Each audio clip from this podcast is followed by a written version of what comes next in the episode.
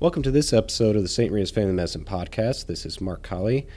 Today's podcast is the second part of our discussion of diabetic medications. This episode will focus more on the injectable diabetic medications. Joining me again to discuss this is our clinical pharmacist, Doctor Lisa Doe. Welcome back, Lisa. It's nice to be back. All right. Well, let's jump right into it. So before we get into the insulins, let's talk about the G L P one agonists. So can you talk about their mechanism of action and what we can expect as far as an A one C reduction in these? Yeah, G L P ones provide exogenous G L P one, so they do have some of the benefits of the D P P fours of the increased insulin secretion, but they all have the added benefit of slowing uh, gastric emptying and also the increased feeling of fullness. Mm-hmm. And the expected A one C reduction is about one percent. Okay. Now, something that's relatively new, although it's been out there for a while now, is they've now created several longer-acting preparations of uh, the G L P ones, such as Bydureon. Um, is there benefit to doing the long-term versus the short-term? Yes, the long-term uh, G L P ones, like Bydureon, Trulicity, that are weekly, they have less gastroparesis effect than compared mm-hmm. to the short-acting. And uh, long-acting, when you think about it, they're being more suitable for patients with high fasting blood glucoses, uh, while short-acting is more effective on postprandial glucose. Okay.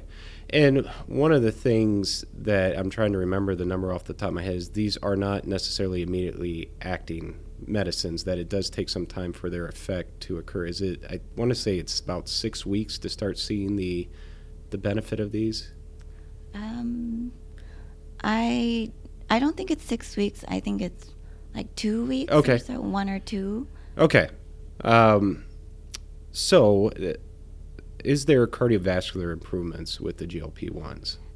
So uh, Victoza has the most evidence around the C V benefits, but also Ozempic also mm-hmm. has C V benefits as well. They improved three-point MACE, which is Uh, reduce C V mortality, non-fatal M I, and non-fatal stroke, and also improved macroalbuminuria. Mm-hmm.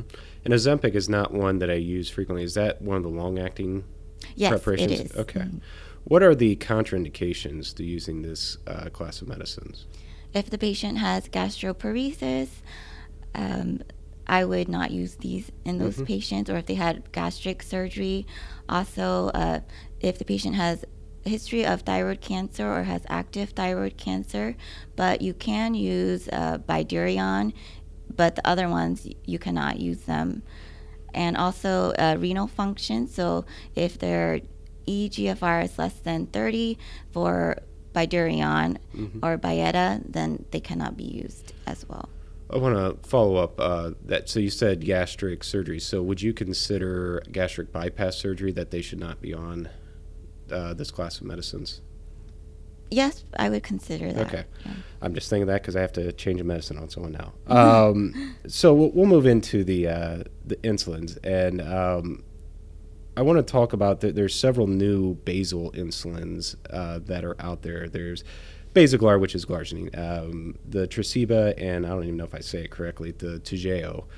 Um Can you talk a little bit about these? Is there any benefit to using these over like Levemir or Lantus? Yes. So Basaglar is a biosimilar to Lantus. So it is uh, cheaper. It costs about fifteen percent less. So mm-hmm. that's the benefit with that one. Toujeo uh, comes in U three hundred. So it's three times more concentrated than Lantus. Patients are able to inject lower volumes mm-hmm. um, per dose. So mm-hmm. they can get more absorption due to those lower volumes. And Tresiba is that super long-acting basal insulin. They can last up to forty-two hours. They have less hypoglycemia and nocturnal hypoglycemia compared to Lantus and have uh, greater predictability, or it's the insulin with the less vari- patient variability. Mm-hmm. So when should we consider adding basal insulin to a patient's diabetic regimen? So if their A one C is greater than ten percent, or if they're on two oral diabetic medications and they're still not their A one C is still not controlled, and if you check their fasting blood glucose and it's greater than one thirty, mm-hmm. that's when I would consider adding a basal insulin. Sure. Um, and I think that there's several different approaches to starting basal insulin. The way that I had been taught was that you start at ten units and then have them check their sugar every day, and for if they have three straight days where their sugars or their fasting sugars are over one fifty, you increase the dose by two, and the patient essentially does this at home.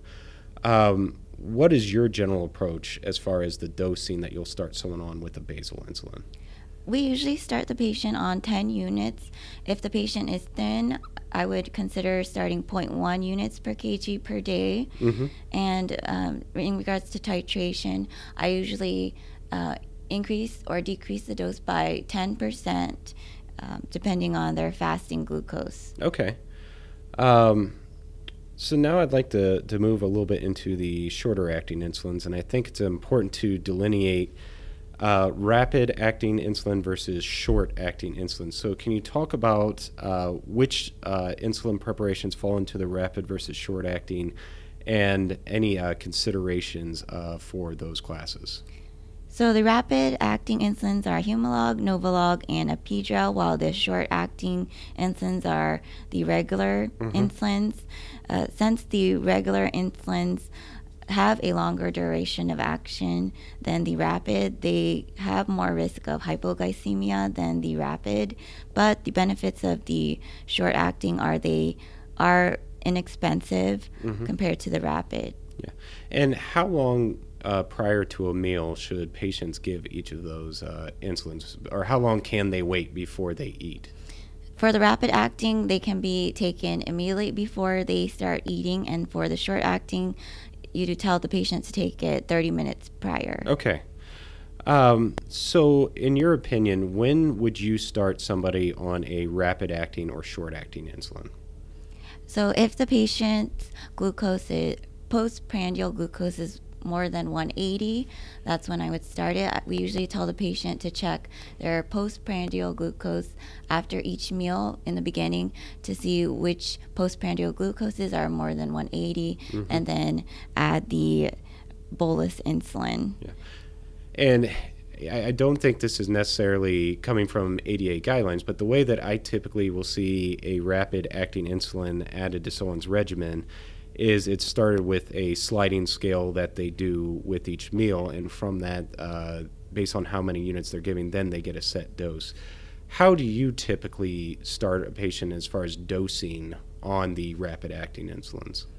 We usually start patients on four units with those meals that are more than the postprandial glucose is more than one eighty, and titrate that dose by ten percent as well. We, you could consider decreasing the basal insulin by twenty percent when you're initiating that uh, ba- bolus insulin. Mm-hmm. Um, and the goal is to get fifty percent basal dose and fifty percent bolus. Yeah. And I know that's kind of a struggle that I've always had in kind of uh, adjusting somebody on a basal bolus regimen, is trying to get that correct balance, because it always seems like the the basal insulin is always uh, significantly higher than the uh, the uh, bolus insulin is. Um, so if you do have a patient who's on a basal bolus regimen, let's say they're on twenty of Basaglar and they're taking the four units um, uh, with each meal of the, uh, say, le- or not Levemir, um, uh, Aspart, and they come in and their A one C is ten, how will you typically adjust their regimen? I would have the patient check their blood sugars and mm-hmm. record it on the diary, and depending um, which, if the fasting blood glucose is greater than one thirty, then I would adjust that uh, basal insulin. Mm-hmm. Um, or if their uh, fasting, or sorry, postprandial glucose is more than one eighty, depending which meal, then I would increase that particular meal dose. Okay. How much do you typically increase the uh, bolus insulin each time? If so, let's say they're with dinner, every time their their two-hour postprandial is about two thirty. What would be your rule for trying to adjust the insulin there? You could titrate it by one to two units or ten percent of mm-hmm. that dose as okay. well. All right, great. Anything else that you want to add for the uh, short-acting or rapid-acting insulins? Uh, I just want to say that it's very important that every patient is individual, and you modify that regimen to the patient, so knowing if that they're compliant taking the insulin, or if they're eating their mm-hmm. meals at the six times okay. before you adjust. Okay, great. And then the um, the last thing that I wanted to touch on is the uh, the pre-mixed insulins, or the N P H. It's something that I don't see a lot of anymore, but it's still out there. The uh, the eighty twenty is normally uh, what I see. Sometimes uh, the seventy thirty. But what role do you see for these insulins uh, in the management of diabetes?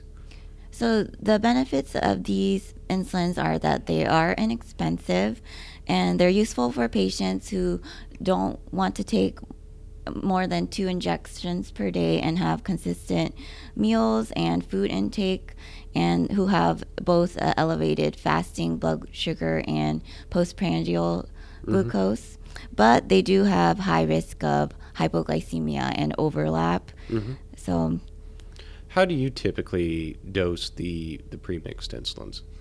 So if the uh, pre-dinner, uh, I would, if you start the pre-dinner dose when you're starting the insulin, I would titrate based on the fasting glucose, mm-hmm. and um, usually starting the dose six to ten units. Mm-hmm. And if you're starting the um, before the breakfast, if you're that's when you're starting the dose, then I would titrate based on the pre-dinner glucose. Okay. So you're kind of looking the meal ahead in order to dose mm-hmm. it, not necessarily the meal right in front of them? Yes. Okay. Mm-hmm. Do you still use kind of that ten percent rule in order to adjust the dose if someone's uncontrolled? Yes, I usually use the ten percent rule. Okay. Well, is there any other thoughts that you had on either the pre-mixed insulins or any of the other topics that we covered here? No. Okay, great. Well, again, thank you uh, very much for doing this. Uh, to our audience, if you do have any topics or people you want us to talk to for a podcast, please let us know. Thank you.